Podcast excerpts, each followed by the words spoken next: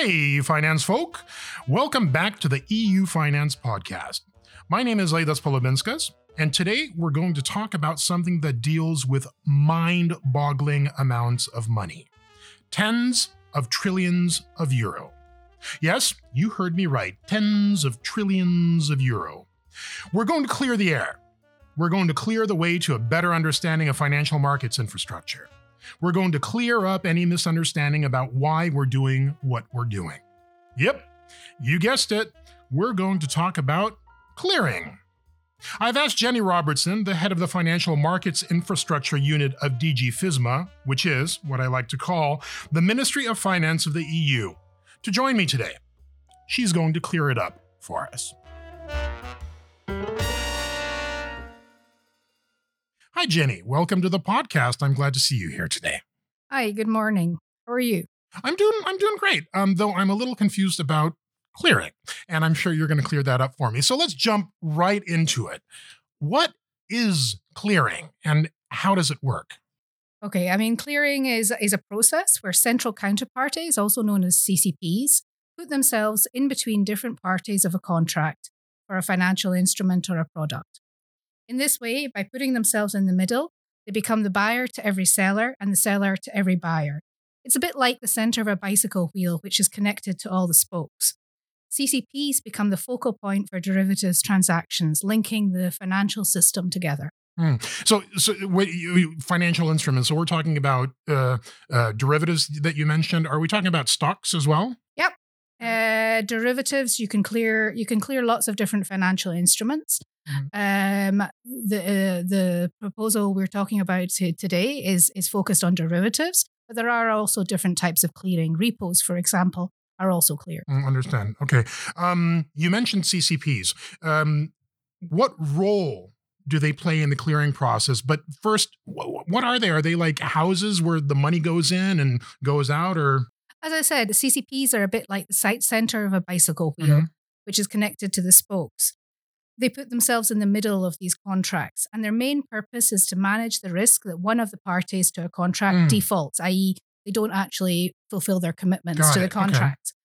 So, if the contracts are cleared by a CCP, if one party defaults, the CCP will take on all the risks, will deal with it, will manage the situation.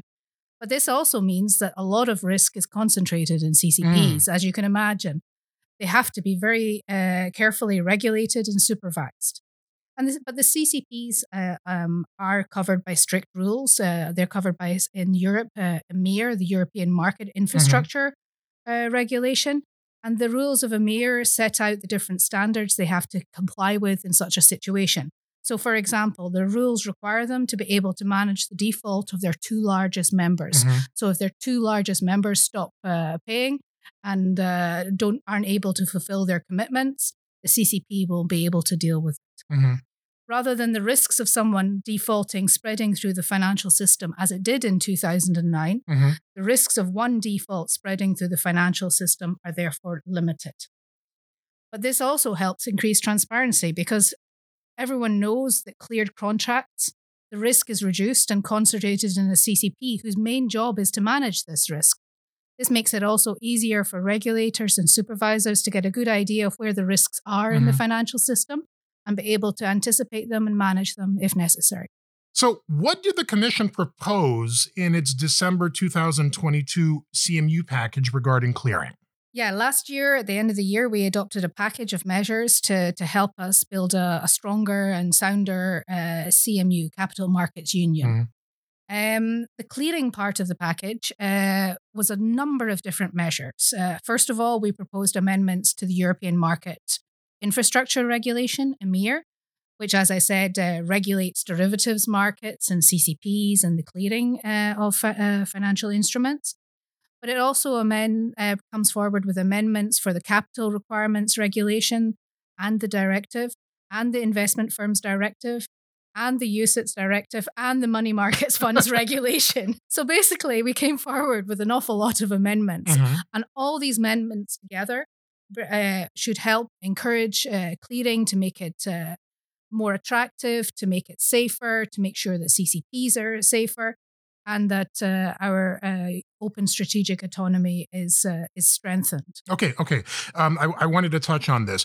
Why was it necessary to do this in order to increase the EU's EU CCP's attractiveness and limit over reliance on non-EU ones? I mean, was was was there something wrong before? Clearing is is an, an important dimension of the capital markets union. Financial infra- market infrastructures, of which CCPs are one, mm-hmm. uh, central counterparties, and the services that they provide are the foundation stones on which CMU is built. Everything that happens behind the scenes uh, of the market mm-hmm. uh, goes through these infrastructures. And that's why the European Union needs a competitive and modern clearing system. EMIR uh, uh, established a robust framework uh, for the clearing of uh, our central clearing, but also it showed uh, our research over the last couple of years showed that the current framework has proven overly complex mm-hmm. and a bit difficult to to manage. Uh, so, for example, one of the, the proposals we came forward was to make it easier for CCPs to launch new product lines, to offer new services. And this will allow EUCs to be able to do this easier, more quickly, responding to market uh, demand, responding to the the uh, uh, the different uh, situations, and therefore offering more choice to to businesses, to clients alike. This will help uh, the EU's the CCP's competitiveness and uh, increase the attractiveness of the European Union as a place to do business. Mm. Um, turning to the over reliance yeah. uh, aspect, yeah, I mean, the, the Commission has had uh, concerns about the possible financial stability risks uh, of an excessive reliance of EU financial markets on a few entities uh, outside uh, the European Union, notably the United Kingdom. Mm-hmm. I mean, it's no secret. Um, uh, these concerns are not limited, though, to the Commission. Uh, the European Securities Markets Authority, mm-hmm. ESMA, has also expressed concerns in a report uh, from December 2021. And we have repeatedly asked market participants to voluntarily reduce their excessive reliance to, to these uh, third country CCPs. The, the December package aims to address the vulnerabilities that have been identified by the Commission and other EU bodies such as ESMA, uh, stemming from the excessive reliance on these uh, certain uh, third country CCPs that are deemed to be so called substantially systemic. That means very, very, very important for the European Union. And we do that by ensuring that there is a, a, a competitive and efficient clearing system in the European Union that is safe and resilient.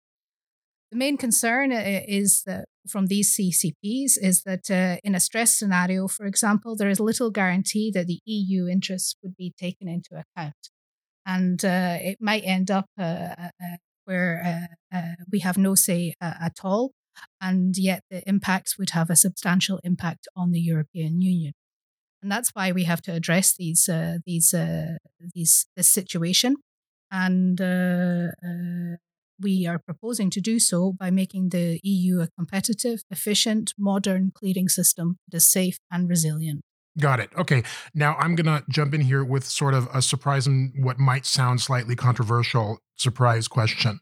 Um, uh, knowing having read the, the, the press material about this that an awful lot of euro denominated stuff gets cleared in the UK um, and uh, heading off the Brexiteers, the hardcore Brexiteers of the past, saying the EU is doing this only to get back at us for leaving for for leaving the EU. Is there any truth in that, or is this just the EU making sure that its interests are are, are covered?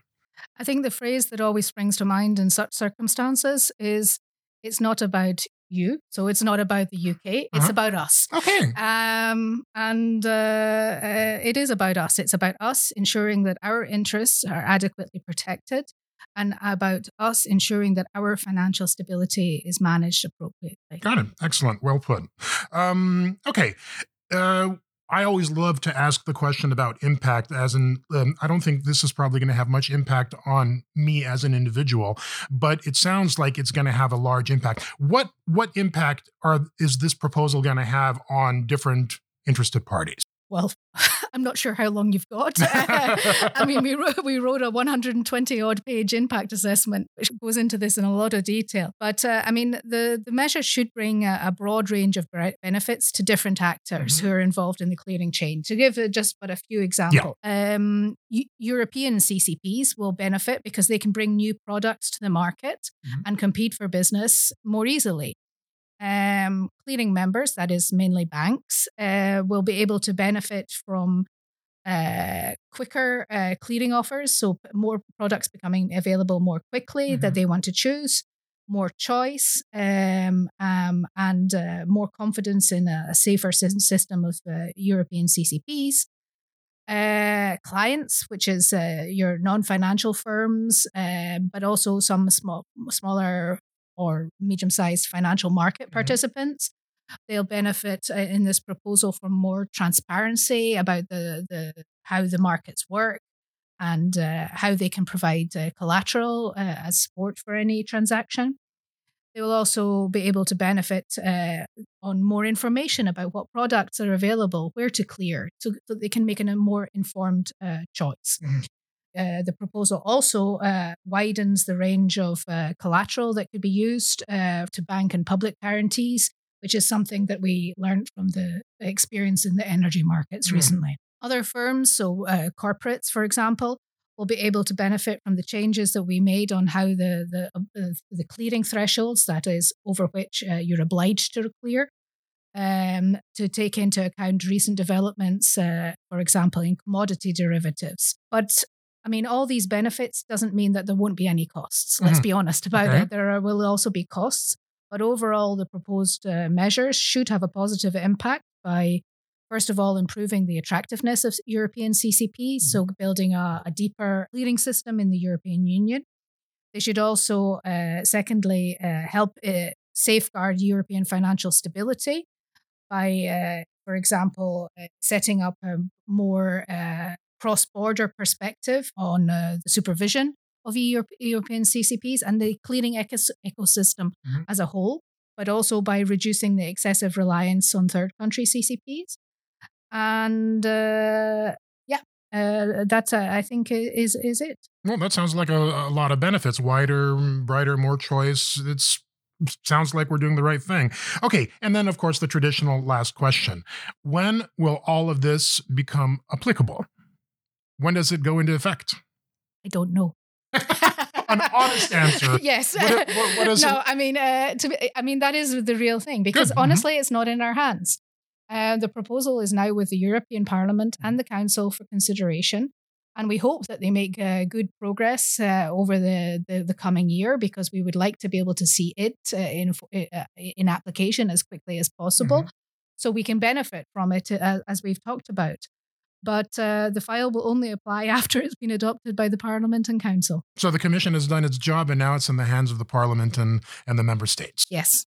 Sounds the ball's been passed to them. indeed, indeed. Okay, Jenny, thank you so much for joining me today. I do indeed have a clearer picture of what clearing is all about and what uh, the Commission has proposed. So thank you very much for, for joining me on the podcast today. Thanks a lot.